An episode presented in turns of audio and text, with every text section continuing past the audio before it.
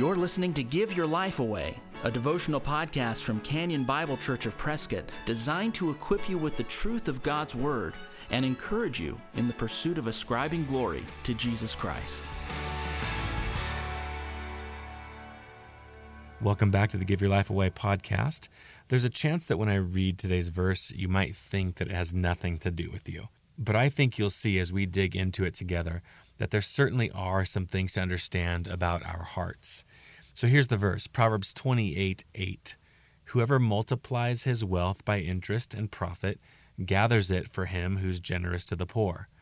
Whoever multiplies his wealth by interest and profit gathers it for him who is generous to the poor. So before we see what this verse can teach us, we have to know what it's actually saying. The proverb starts with a wealthy person who is becoming increasingly wealthy, evidently, because they are charging high amounts of interest to people in need. So, did you get that?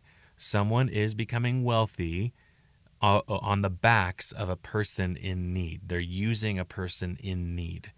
So, when a person in Israel lacked something, they might go to a fellow countryman for help. If that fellow countryman took advantage of them in order to make a profit themselves, they were sinning. God frowns upon people who use others in vulnerable situations. So, what's more, there's a judgment at the end of this passage.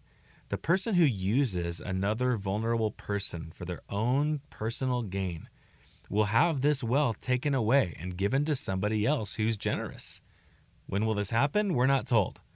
But God will right all wrongs, and that type of person, that greedy type of uh, uh, abusive and oppressive person, will one day be brought to nothing, and those resources will be given to someone else, a generous person.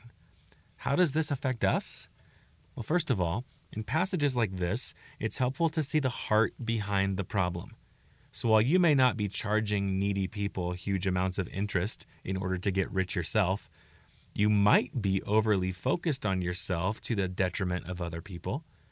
As a parent, have you ever wanted a quiet night or an easy weekend only to be interrupted by the kids?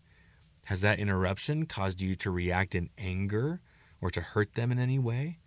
This would be an example of failing to care for a small person, a vulnerable person, a, a, needy person in a certain way, because you are preferring your own desires your kids are getting in the way of your happiness, or you're going to use your kids for your own happiness. So you're going to use them by, by disregarding them, or you go over there, you get away, or you don't say this. So you, you're using, you're avoiding the care for them in order to to be happy yourselves. This this gets at the heart of what is shown in this proverb. Someone who should be caring for someone who's vulnerable is actually not caring about them at all and only caring for themselves.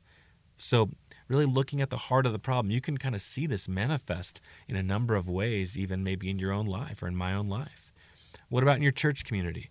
Are you failing to meet real physical and spiritual needs around you because you don't want to give up your money or time? You are choosing your own wealth or your own desires and failing to care for those around you who are in need. So, this proverb really speaks about selfishness at the expense of other people. So ask the Lord, is there any way, Lord, that my heart needs correction in this area? Is there any way that I'm being selfish and not caring for other people? And be open to his answer. He might give you the answer by reading more passages in the scriptures that, that convict you of sin. He might he might impress upon your heart that yes, there there is a certain instance or there's a way that you are doing this. He might even answer this prayer by bringing someone uh, nearby that would that would point you to this reality in your own life. It might be through the rebuke of another person. So ask him if this type of selfishness is true anywhere in your heart if this type of neglecting someone who's in need is true anywhere in your heart. And then as you go to Him, go to Him for forgiveness. So go and ask Him to, to show you if there's any sin, and then go to Him for forgiveness. He will forgive if you confess to Him. And then ask Him to make you new. What is the opposite of this type of oppressive and, and, and person who uses other people? Well, the opposite is generosity. We see that in the Proverbs. So ask Him not just to forgive you or not just to show you, but then to forgive you and then to make you righteous, to make you generous with your resources. So ask Him basically to give you a heart after His own heart, a heart where you care for those in need and seek to ease their burden. Our God is a forgiving God, and He's also a God who continues to change us. And may He change us from any selfishness that we have to being truly generous like He is generous. If you've been encouraged by the Give Your Life Away podcast, please share it with a friend. And if you'd like to get in touch with us, you'll find us online at canyonprescott.org. Thanks for listening.